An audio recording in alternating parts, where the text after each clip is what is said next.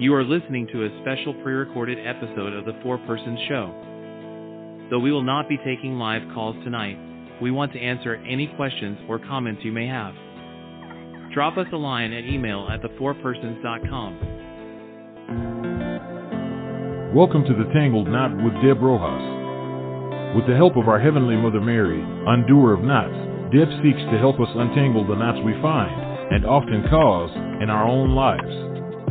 Deborah Rojas, MS, is a psychotherapist and mental health counselor at Integrity Counseling Services. A graduate of Divine Mercy University, Deborah utilizes a variety of approaches within a Catholic Christian framework depending on the needs of the client. These approaches include cognitive behavioral therapy, internal family systems, emotion focused therapy, forgiveness therapy, person centered therapy, gestalt techniques, and narrative therapy. She specializes in women's issues, relationship trauma, spiritual trauma, physical and sexual trauma, anxiety and depression, and grief and loss. She also works with priests, pastors, and seminarians, drawing from her background of over 20 years of working in both Protestant and Catholic churches. For more information about Deb and Integrity Counseling, please visit them at integritycounselingpa.com. Once again, the address is integritycounselingpa.com. Now, ladies and gentlemen, Deb Rojas.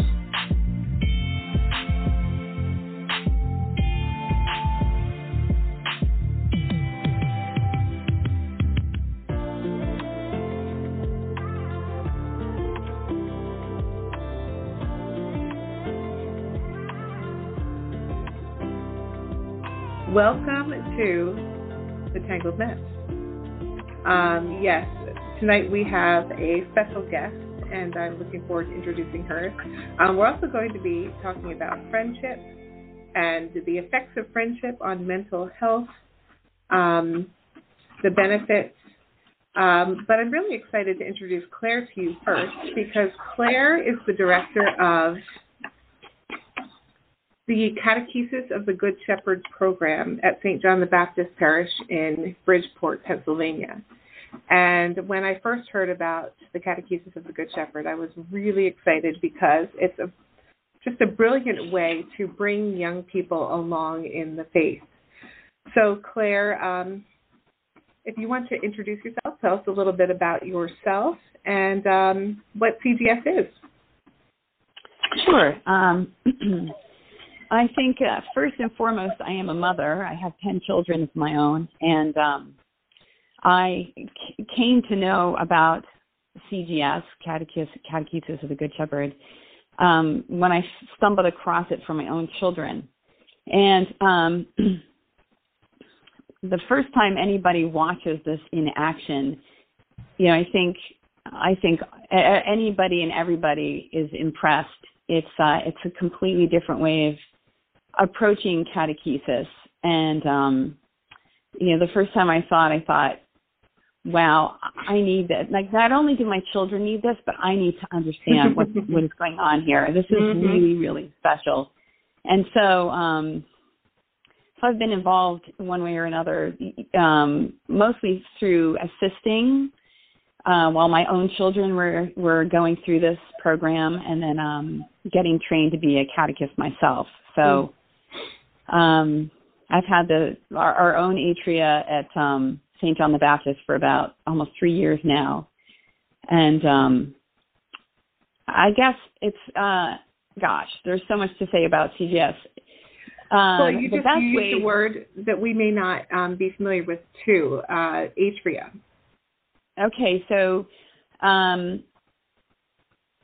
yeah, I'll speak to that. The the room that the catechesis happens in, we don't call it a classroom. We call it an atrium.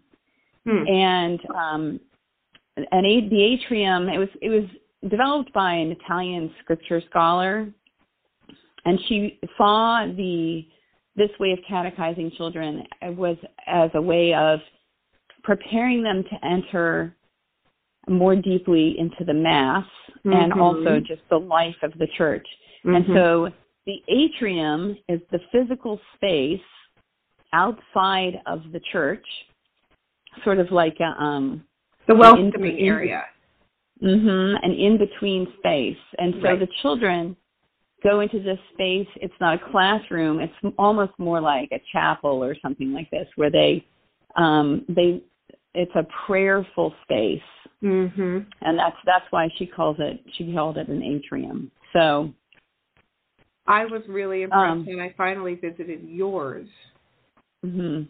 on how it really is a space set apart.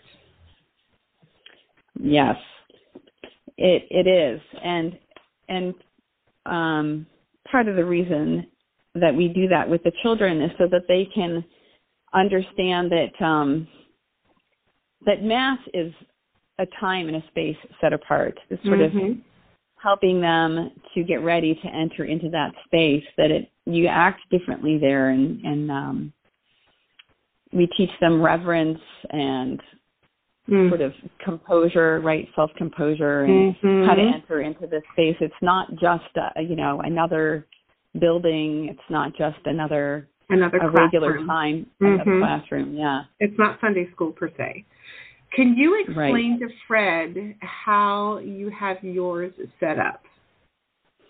Yes. Um, so there's two kind of critical components. That's and and one of them is that this is done in a Montessori um, as, through the Montessori method.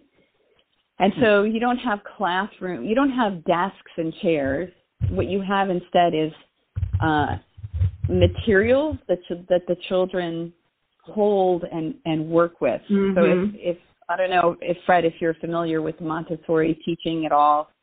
A little bit. I uh, I remember years and years ago, my my little baby sister went through Montessori method. Okay, and so it's um Maria Montessori uh, recognized that children learn better when all of their senses are involved, when they can move Mhm. their body, right? When they have something they Mhm. can hold and touch. And um, which of course corresponds really beautifully to the way that the church has catechized forever. I mean, you go back and you look at the early church, and Mhm. if people today were to learn about how the people were catechized in the early church, they'd probably be scandalized because it was, you know, there weren't books, there wasn't a catechesis um, per se that was written up, and you ask a question and they memorize the answer. It Mhm. was um, it was very physical. It was very enfleshed. It was um, I mean, certainly they they studied scripture, but um, uh, it was a lot more uh, sort of the full human experience than Mhm. how we think of it today. And so I think the Montessori method lends itself to that. The way that you have the atrium set up, the Montessori method basically takes all of these beautiful chasubles and um, special tools that we Mhm. use for the mass and and creates a miniature of them. Right, right. So the That's too cool. pillars, yeah, it's very cool. It is, We- it we is incredibly it is incredibly cool. Right. The um we we teach the children to read scripture and meditate on scripture and then we also teach them um different aspects of the mass so that when they go to church with their parents they go to mass and they look up to the altar and they see the priest wearing the chasubles they are Mhm. familiar they know the name of it they Mhm. um, they learn the articles of the mass. What, how is the altar prepared? What's a, ch- you know, a chalice? What's a paten? And so when they recognize these things, we have all these things in miniature, and they they get to touch them and hold them and prepare them, and altar. manipulate them and yeah. Uh-huh. Right. Then they can go into mass and they see things that they recognize and they know what Mhm. they are standing for and what they're being used for. It's really it's remarkable. So I have It's a really question fun. for you, Claire, if Mhm. I might. Um, I think that one of the problems we have now is that um, sitting still and listening to someone talk or, or writing on a paper, that sort of thing, often puts little boys at a disadvantage, you know, because Mhm. we mature a little bit slower than just a tiny little bit. Mhm. Deb. Don't don't go with that. But anyway, um, uh, yeah, how do little boys do with uh, with this method of catechesis? Yeah, that's a great question. Well, they love it. I can believe the it. short I bet they answer. Yeah, the we do a presentation to the children at the beginning or, or sometimes in the middle. It's a very short presentation. So they do sit and listen for a short bit, but they're mm-hmm. in the atrium for 2 hours and the majority of that time the children are allowed to go and choose their own work. They they carry their work to either a, a table where they can work on it or like a mat on the ground Hmm. and they're they're using their bodies to work with with uh materials and the boys do great you know it's it's Mhm. um they're quiet they're focused they're attentive but they but they're not still if that makes Mhm. sense hmm You're not requiring them to do something their body does not naturally do. that's exactly right Right. so they love it mhm So I was uh, reading recently, uh, as usual, I've started this book and not finished it, but I was reading the book by Cardinal Sarah Mm. uh, called uh, Silence. Is that right? Ooh. Mhm. Silence and validity. Mhm. And uh, he says um, being silent is different from not making noise. Mm. Like it's maybe it's a requirement that you not be making noise before you can enter into silence. Mhm. But I think yeah that's um, beautiful in the mm, several different parishes that I have uh, visited and been in, um, there seems to be a lot of noise. You know, it Mm. doesn't seem like people are focused on on the Eucharist, um, and there doesn't seem to be a lot of. Um, well, anyway, there doesn't seem to be silence, and I think silence is like really essential to the mass in some sense. So, Well, uh, do you to think? concentration.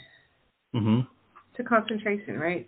hmm And you should. You And- should and see- go ahead.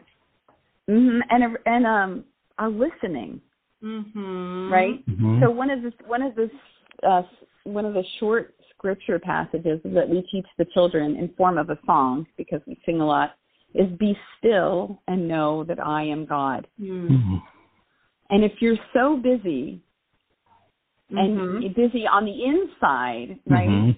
on the inside and the outside, that you can't be you can't be still enough to to listen to God. That that's what we're striving for with the children in the atrium. And you can be working. I mean, you think about um, all the different orders who work throughout the day, but they're internally they're still and they're listening to the Spirit. Mm. and and so that is a crucial part of what we're teaching the children in the atrium is that sort of inner stillness that we can that we must achieve. We can. Children can. People underestimate children Mhm. all the time. Children can be quiet. They can be still which like you said is different from just sitting still hmm So Right. Claire, can you It's tell a- Fred the age that you were working with the day that I came to visit? Yes. So level one has children that are three to five years old. Wow. And people are shocked. I've had people come and, and watch Mm-hmm. and say, My child could never do this. How have you done this? How are these children doing this? But it's the it's the method makes it possible and you can't so I mean engaging. they don't come in they don't come in on the first day able to do this. Mm-hmm. But by mid year, you've trained them to be able to do this. These little people, three, four, five years old, come in, quietly choose their work, focus. It's two hours of being doing still and quiet work. It's possible. We just we need to ex, um, change how we view the children and what our expectations of them are, because they can live up to those expectations. they can live up to those expectations, and we can learn from them. Yes. you know, as we watch them so readily absorb all of this, this wonderful experience that you provide for them. Yes. Um, I was really particularly interested in how you helped prepare them for Holy Week. Could you give us a brief example of an activity, perhaps, that you did with them that helped them um, really engage with one of the, the masses during the Triduum? Yeah, sure. Um, Well, one of the things that we do is we just talk about the liturgical year in general. Um, we have a little a circular um, a color puzzle, yeah, that shows um, in different colors, and the colors coordinate with the chas the color of the chasuble that the priest Mhm. is wearing. So I'll say, The you know, go to mass, Mhm. look and see. Right. So we've got um, a, a little square for each Sunday, and what we teach them to go around the circle, and you can see, you know, these purple squares are how many Sundays are in on Lent, and these green squares are how many Sundays are in, you know, the, we call it the growing season or ordinary time. So first we just get them familiar with that, and then as we get closer to different um, holy days, then we prepare them in different ways. So getting ready for for um, Holy Week, I might show them. Uh, we have a, a a big map, like a 3D map of the city of Jerusalem. Hmm.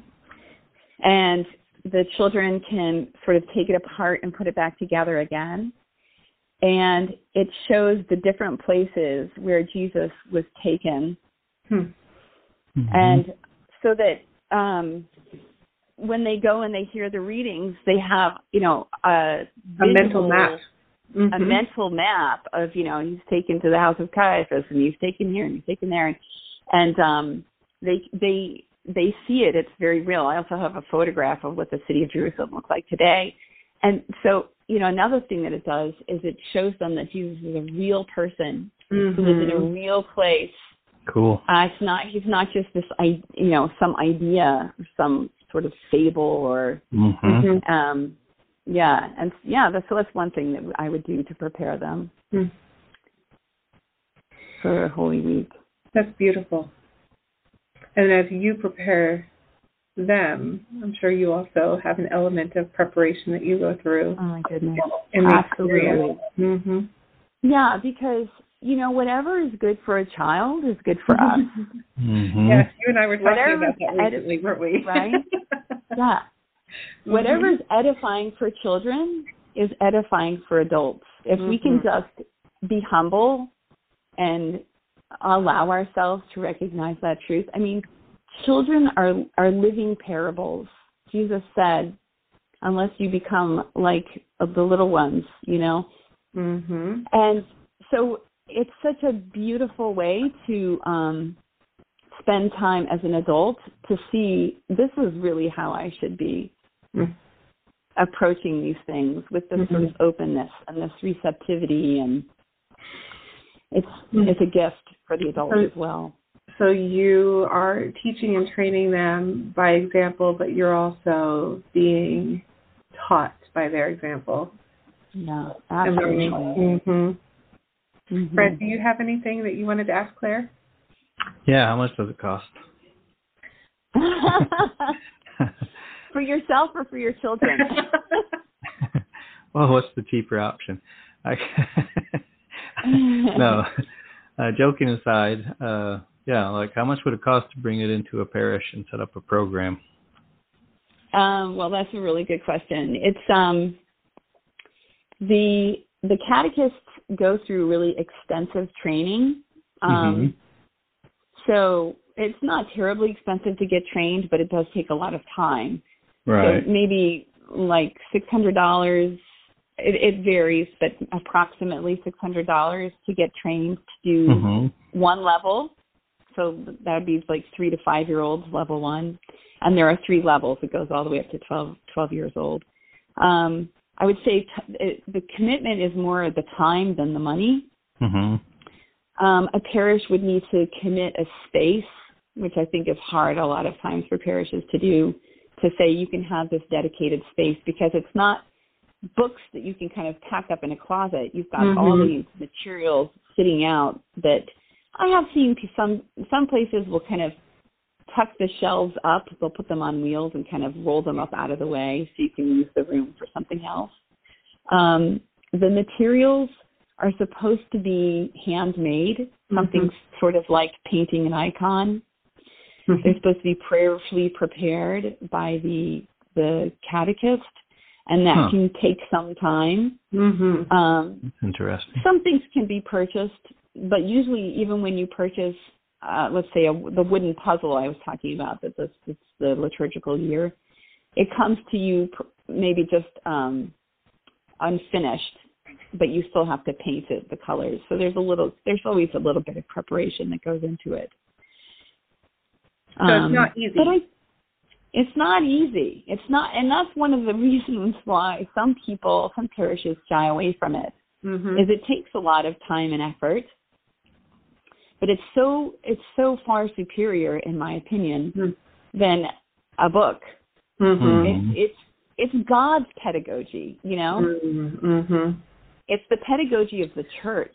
We live by being by being yes. and living with the liturgy, like actually living it, not just learning about it, but really being immersed in it and being transformed by it. Yes. Yes. So um, it is. There is a big commitment there, but it's so, so totally worth it. I was speaking to a catechist at a, um, another parish about an hour north of Philadelphia, and she was saying that there were um, just a handful of young adults who kept coming to church after they um you know after they were confirmed and then they mm-hmm. went off to high school and college and whatnot and the kids you know all they all stopped coming to church but there was this handful of young adults that kept coming and she went back and looked through their files um because they had received all their their sacraments at this parish and the kids that young adults that kept coming back had all gone through catechesis of the Good Shepherd. Mm. It works. Wow. It works. You know. Wow. Do you have like uh, statistics, or does someone have statistics on that sort of stuff? I don't. I don't know. Actually, I'm, I've never really um, looked for it. I should probably. We have third word for it. I'll take your word for it, Claire. I saw, you know, I mean, like I said, I'm first and foremost a mom, and I mm-hmm. saw the effect it had on my children and um, I could say just from my own personal experiences, they enter into the life of the church in a way that because mm-hmm. they understand it, you know, and because it um, speaks to their humanity. It's this mm-hmm. enfleshed um, catechesis that they're receiving. Is there something for kids who uh, graduate? What do you do with kids that come out the other end? Well, it's interesting that you say that because um, I kind of had this dream of what I want to do at mm-hmm. at our own parish mm. because my children when they turned 12 and it was time for them to move on they didn't want to they loved the program so much they mm. would kind of hang back and they would do like one more year of level 3 when they were 13 and then I have teenagers now who um, they come back and they assist me in level one mm-hmm. with the three to five year olds. So that's one thing that the children could do is they can go back to level one and they can assist which of course every you know everybody knows this when you teach something you learn it better mm-hmm. yep.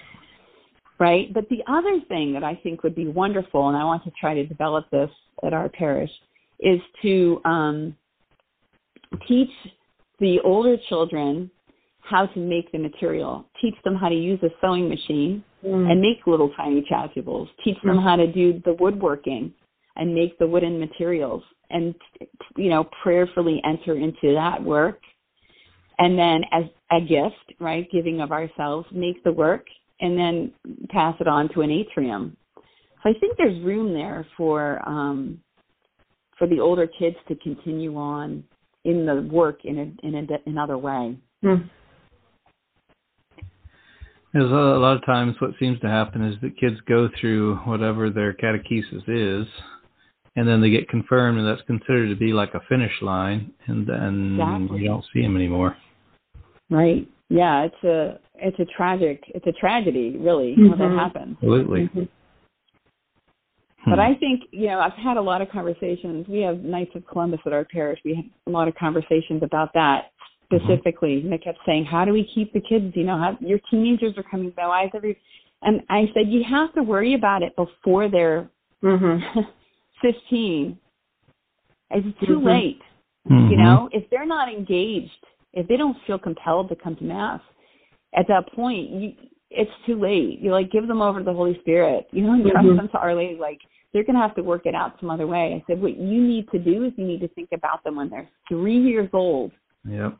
And engage them in a way when they're tiny so that and then and all the way through so that by the time they turn you know 13 14 15 they're totally engaged in the life of the church Mhm. they don't see it as a graduating per se Right. Mhm. Yeah, absolutely. Within the context of that education, they learn that God loves them and that their place actually is the church. right It's not they're not just checking off a box to escape catechesis, but this is home. This is where this is where I belong. Um, it reminds me of a a friend who who took her two year old to to adoration, and um, you know they were sitting there in the church and and she was praying quietly, and the two year old was very excited to see Jesus, and so he went up near near the tabernacle and pointed, and he, "Mommy, mommy, mommy, here's Jesus!" And then Jesus is my friend. Aw. Aw. Yeah.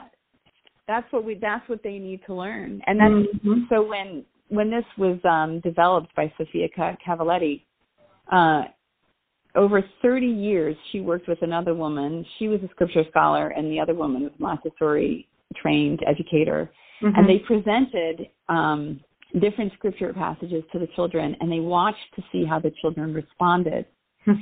According to their what Montessori called sensitive periods. So you Mhm. know, a three-year-old is going to respond totally differently to something than uh, a a ten-year-old seven year old. Yeah. and Yeah. a seven-year-old, right? And so the littlest ones responded to parables and other scripture passages that um, made them feel that they were in a loving and safe relationship with the Good Shepherd, which is why it's called Mm. catechesis of the Good Shepherd. And at that age, I'll just tell you a funny story that kind of demonstrates it. They they um, presented the story of the prodigal son to Mm. these youngest children, the three to five years old, and this, their sensitive period is for relationship and um, a need for safety and Mhm. order. Is like some of the biggest ones that the Right. That's And where so trust is developed in that particular age. Mhm, right Mhm. at that age exactly and so they they tell the children about the prodigal son. They tell the, the scripture passage. And um the little ones response was ah what happened to the pigs? And they were kind great. of confused like what are you talking about? That the pigs he was supposed to take care of those pigs and keep them safe and he just left them. And the, the, you know the prodigal part is completely lost on them so uh, you know they save that for the older children but the good shepherd who who calls his sheep by name Mhm. and he keeps them safe so so Mhm. much so that he would lay his life down Mhm. for the sheep that the three year olds got They resonated with their hearts. exactly Mhm. the the good shepherd loves me he's going to keep me safe. You know if you ask the children you read them the scripture passage and you say what did you hear? And we and and Mhm. and they'll say um they don't follow a stranger's voice because they don't recognize his voice. Mm. you know they understand that. They understand about being safe and not following a stranger. It speaks so deeply to them. Mhm. and that's the foundation you know you don't even introduce um moral ideas you know Mhm. a sense of morality until they get that relationship that relationship, that, that. love, that friendship, that Mhm. loyalty, Mhm. mhm the safety factor that you were talking about. mhm yeah Well, that's like any discipline, right? It doesn't work if the person doesn't feel like they're part of that family or that team. Mhm. mhm right they they have to feel loved Mhm. they have to be convinced that they're loved Right. for discipline to work You know, that's a great segue into talking about friendship. And um, and I'm glad that you're part of this conversation, Claire, because you're one of my dearest friends. And uh, yes, and it's just it, God has gifted. It's really been such a gift the past few years to to call you friend. Um, you know, safety is definitely a factor. You know, a friend is one we know we can trust. Um, a friend is also one who we love because we choose to. It's not like family, Mhm. where it's you know Mhm. that kind of love of obligation, um, and it's definitely not like a romantic love, although friendship can lead to a romantic love. Um, and I like how C.S. Lewis talks about true friendship as being the least jealous of all of the love, like it's a very, very secure love. Um, and so I was thinking about friendship in the context of mental health, Mhm. um, particularly in the context of our culture, where um, we have all of these illusions of connection Mhm. with social media and um, and entertainment and the the feeling with everybody having their own phone, the feeling of connection to a degree, Mhm. uh, but not necessarily the the presence of real relationships. So what is lacking? What's lacking in a virtual friendship? Proximity, hmm Mhm. often, right? Um, Well, the Claire was talking about uh, using all the senses for kids Mhm. to learn, but I think, I mean, we don't lose that as adults, you know. Mhm. So Yeah. that sense of particularity, right? Mhm. That you can be friends with someone, but you don't really feel like you know them. You're not really full on friends until you have seen them and Mhm. know what they look like, Mhm. which seems kind of strange to me. Except that love has a face hmm and a name, and we know that ultimately is Jesus. Hmm But we have that mirrored in um, in our friendships and our relationships with each other. Um, and Jesus didn't stay remote. Right. He uh Right. He, he entered into a, a physical life, right, as a human Mhm. being. into the ordinary. hmm You know, and I was thinking about this um actually during during Lent is Jesus went like so he came to us, you know, right, incarnate in flesh, but he also as he was living on this earth, he he walked all over the place, you know. Mhm. He went to people. He if someone was sick, he would go to them. Mm-hmm. And he's God, you know, he could snap his fingers. I mean, I right? And, and Yeah. let it be so. He But he went. That's right. But he went to them. Mm. I think that's huge. He and He touched- when you consider how much people. how much walking he did in that going as well. Mhm. You know, he didn't just walk next door. Mhm. He walked across a country. Right. And touched people and ate with them Mhm. and Yeah, He held- literally, physically Mhm. touched people. Physically, right, held the right. children on his lap. exactly. Mhm. So there's yeah, and you know, like family obviously has lived for the most part in close proximity. Um, but you know, going back to friendship and and loneliness and mental health factors, you know, Mhm. I often find with clients that they don't have many friends or any friends. hmm Oh.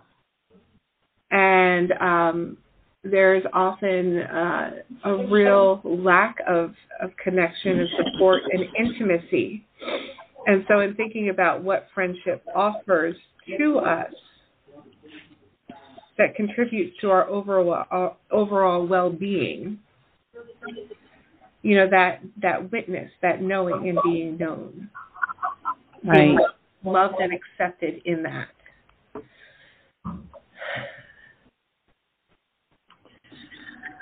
Yeah, it's really profound.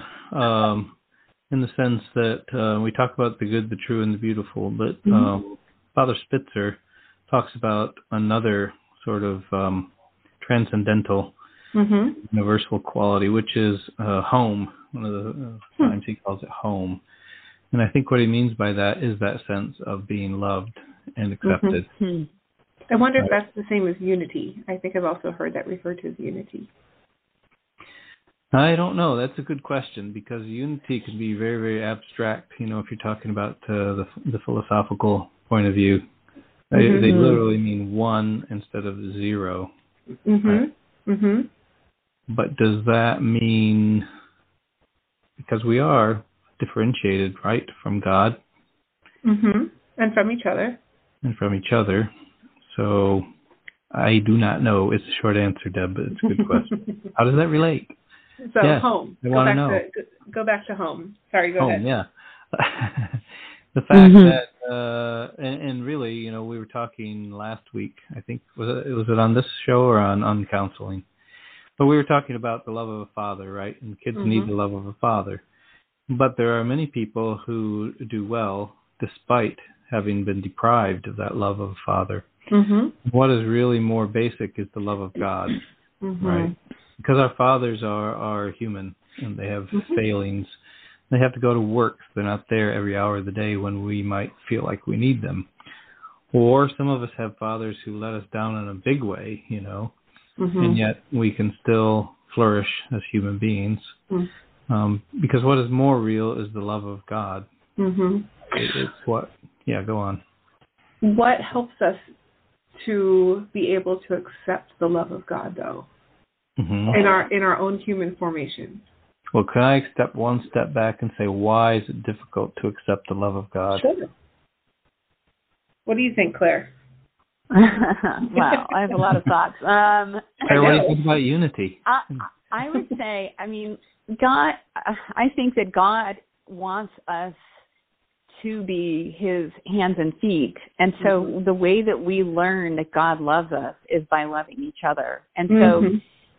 and so I, I, I think it's, you, we have to be careful to say like, um, especially of course I'm, I have a mother's heart and I'm always dealing with little people and Mhm. um, little people literally need their father's love, Mhm. literally to Mhm. to be any in any way okay. It's a Mhm. true need that that um, we ha- have been made. It's like anthropologically we need, and so there's a wound there, and certainly God can heal any wound.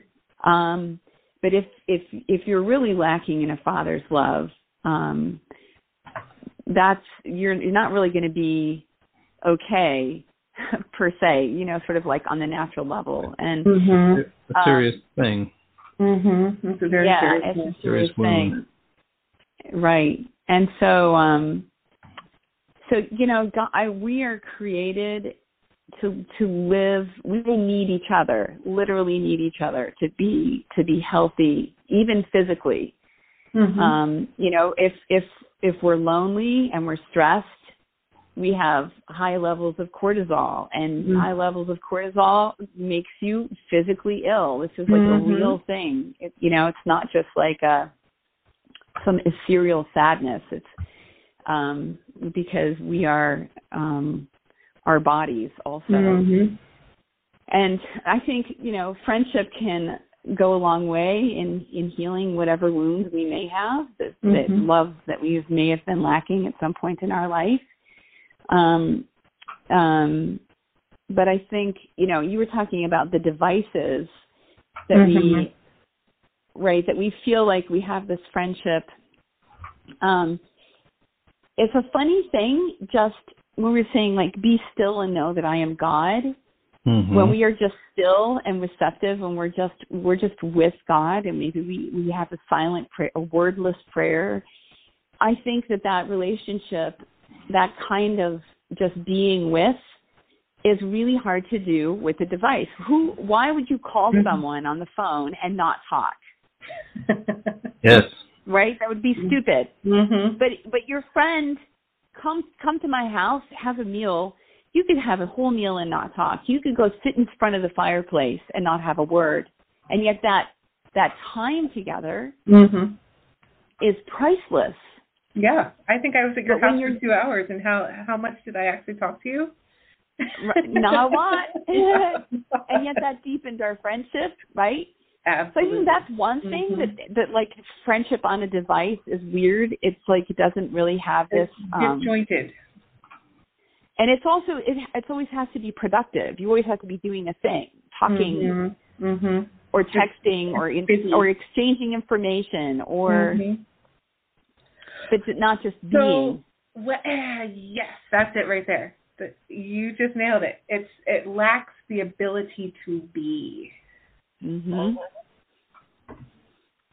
and fundamentally Be with we you. are we are beings. Mm-hmm. So we want to say hello to uh, Ed, Sean, and Cassie listening from Catholicism Rocks. Hi, guys. Welcome. Yeah, thank you. I wanted to ask you guys uh, another question about friendship. Um, if friendship is um, being with someone who has things in common with you and for Mhm. whom you wish the best, then how can you uh, be friends with God, right? Because isn't that the ultimate friendship? But what do you have in common with God, and how can you wish the best for God? Ooh, ooh, ooh. go, you go.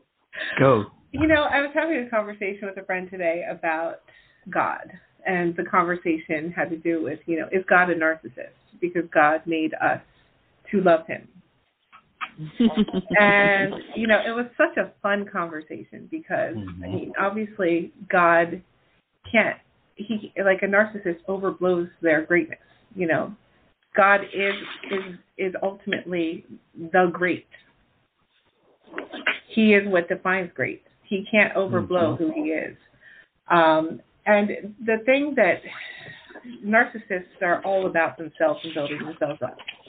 God is about loving, and and even in creating us is that there's that generative aspect of love.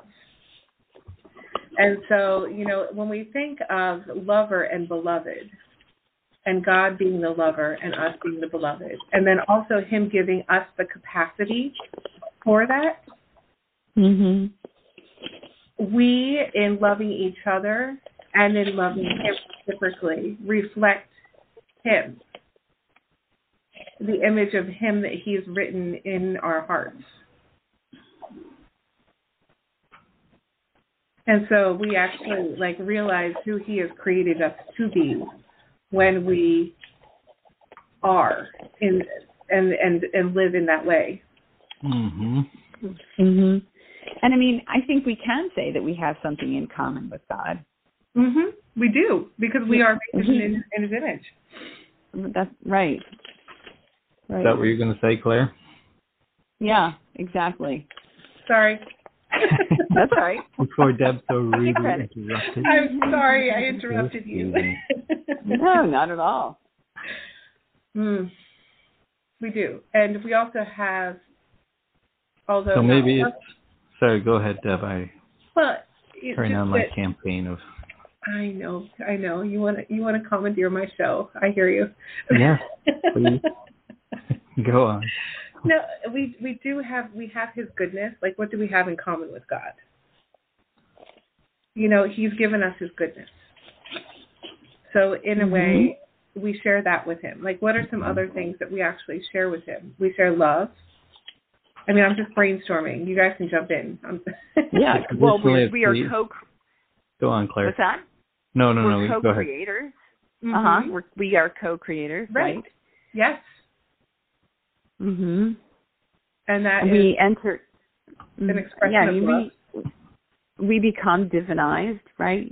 The Holy Mhm. Spirit lives in us, and um, and we are the body of Christ. Mhm. There you know, go. He is our head, but right, and we're we're on the vine together. So that I mean, it's really it's more than most people realize. I think. Mhm. Yeah. How do you become maybe the body even- of Christ? Uh, well, I mean, I'm just thinking scripturally. You know, if we remain in Him and He remains in us, this is. You know, You Jesus to- says, "Remain in me." You have to. That's one of. The, by the way, that's one of the verses that was uh, instrumental in my uh, conversion to the church. Oh, Mm. I kept interesting. going around asking people, uh, "What does abide in me mean? What does he mean? Abide in me?" Oh, Mm. reading your Bible. The answer I got. Mm. But anyway, uh, yeah, I'm, uh, I'm influenced by uh, reading this Ratzinger book. We're reading uh, for our um, for our lay Dominican group, our reading group, um, a book by uh, Pope Benedict. What's the name of it, Deb? It's a God. It's not God with us, but it's something like that. It's the God. Mm. what is it? anyway, just like all of it, if you read anything by um, uh, our beloved late Pope Benedict, Mhm. it is uh, very rich. You know, it's a it's a dessert to read it. Every sentence seems to be like a little jewel. Mhm. But he talks about how uh, the Eucharist is the is the foundation of the church, right? It's by um, receiving the Eucharist that all of us become like literally the body of Christ. Hmm. And anyway, he does a much better job than me. You'll be surprised to hear at explaining it. But um, Yeah. the Yeah, really sure he physical. the what, Deb? What'd you I say? said yes. I'm sure he does. Oh, come on now. Um, uh, anyway, talking about particularity and physicality, right? Mhm. Jesus is not just an idea, Mhm. but our relationship with him is a physical one. Mhm. And uh, by God's grace, many of us get to receive that most every Sunday. Mhm. Yeah. Yes, and so we can be friends with God, and in in Christ, very very special friends with each other. We have a, a bond through Him that is powerful.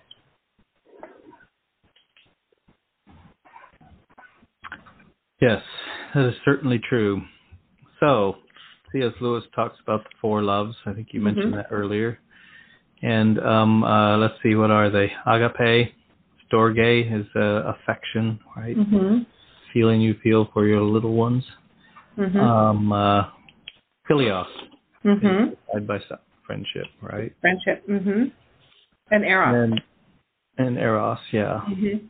Romantic. So, do you have an idea? And uh, this is out of the blue. This is like totally random. However, I want to know.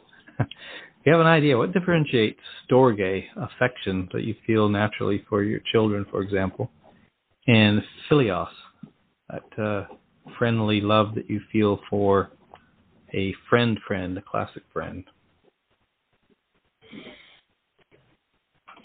Well, we all here have the benefit of being parents, and we all have the benefit of being friends. And just in that experience of the difference of those relationships, um, a few things stand out immediately. Um, the philios, the the child is an extension of ourselves. Um, we have a responsibility to love and care for them, and a deep desire to love and care for them. Um, a friend is more of a, a choice. Mm. That's that is very interesting. I think that's really good Mhm. Because Yeah. when you have uh, a little a little one put into your arms, it's almost like you don't have a choice, right? It's almost a physical. Mhm. Well, their Yeah. survival literally depends on your care. hmm Right. Yeah. I I just I just heard recently something about the the flood of hormones that a mother receives during labor labor and Mhm. delivery. Mm-hmm. It's like a very specific bonding um Mhm. hormone. So what you're saying is yeah, they, it almost is impossible not to have that Right. strong feeling of it's like it's in your body literally. Mhm. And then for a have mother, nursing uh, reinforces that Does bond. the same. Yeah, right. Mhm. Yes. Um, we do get to know ourselves in a certain way through our children Mhm. because they're kind Yeah. of like mirrors of a sort, um, showing us all of the qualities about ourselves that we need to work on. Mhm. Um, in a different way, friends also show us ourselves. Tell me more, Deb. I'm wondering if Claire can, if that resonates with you at all, Claire. yeah, I mean, yes, I think that any any friends, yeah, right. I think any relationship can really, if we're honest and Mhm. if we're receptive, and slow down, right? Then I Mhm. think that almost any friendship can teach us about ourselves, Mhm. sort of in our um, our reaction to our friend and Mhm. right how they how we are affected by them and Mhm. So in that way, each friend has a unique ability to bring out different aspects of ourselves, yeah which is why friendship is the least jealous of love. Friendship appreciates getting to know many different facets of a person, where romantic love is often very jealous of that intrusion. Yeah, uh, I was thinking earlier when Claire was talking about catechesis that really the, the primary catechist is the is the person who loves you. Mhm. yes That- Mhm. Kind of the basis for counseling, don't you think, Deb? Like you can talk about all different theories and um, strategies and interventions, but it's really the relationship with the counselor that that is the basis for any Mhm. real positive change in that. Mhm. Absolutely. I mean, I, just thinking about all of the skills that I did not learn in um, in school, but how strongly emphasized the therapeutic alliance was. the therapeutic what The therapeutic alliance mm. um, being that you know the the establishing of the relationship mhm is absolutely essential and and just, they they threw out different statistics but some of them were up to 90% of counseling. Being more about the strength of that relationship than about the techniques and the interventions used. Hmm mhm i totally believe that. And and well, i I can relate that to parenting. Is, Mhm. um, as as we went along p- parenting all these children, my husband and I used to sort of take notes and have little sort of um, snippets of wisdom. You know, do this and do that, and this works well, and that's that doesn't work, and and we probably could write a book at this point. And somebody asked me um, to help homeschool a young man who um, was having trouble in school and also had some emotional problems because his parents basically abandoned him. He lived with his grandmother, and Mm. um, and I thought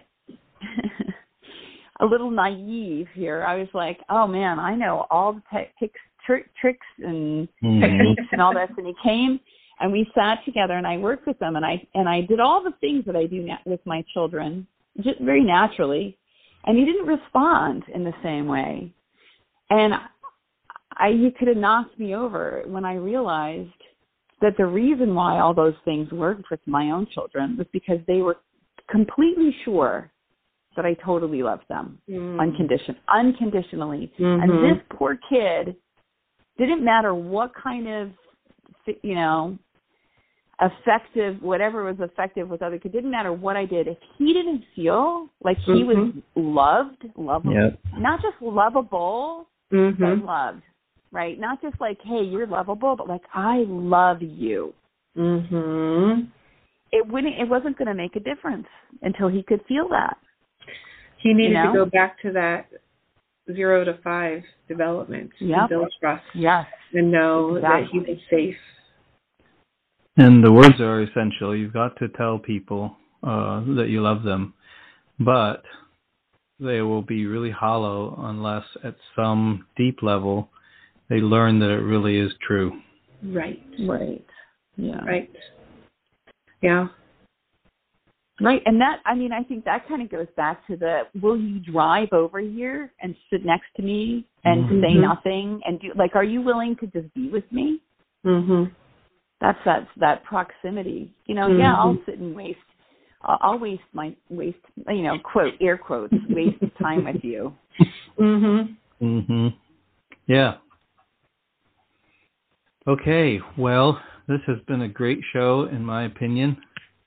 Um, and yours is mainly because one that matters uh, here. because I have been here. Just kidding. Thank you very much, Claire, for being here. Oh, Thank you, yes, Deb, Claire. for doing sure, it was my show. pleasure. Remember that was a lot this is fun. a joint production of the renowned Four Persons blog and St. Barnabas Reconciliation Ministries, Mm.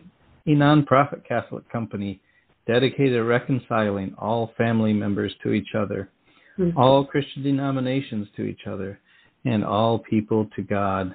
How do people get a hold of you, Deb, if they want to? Um, questions?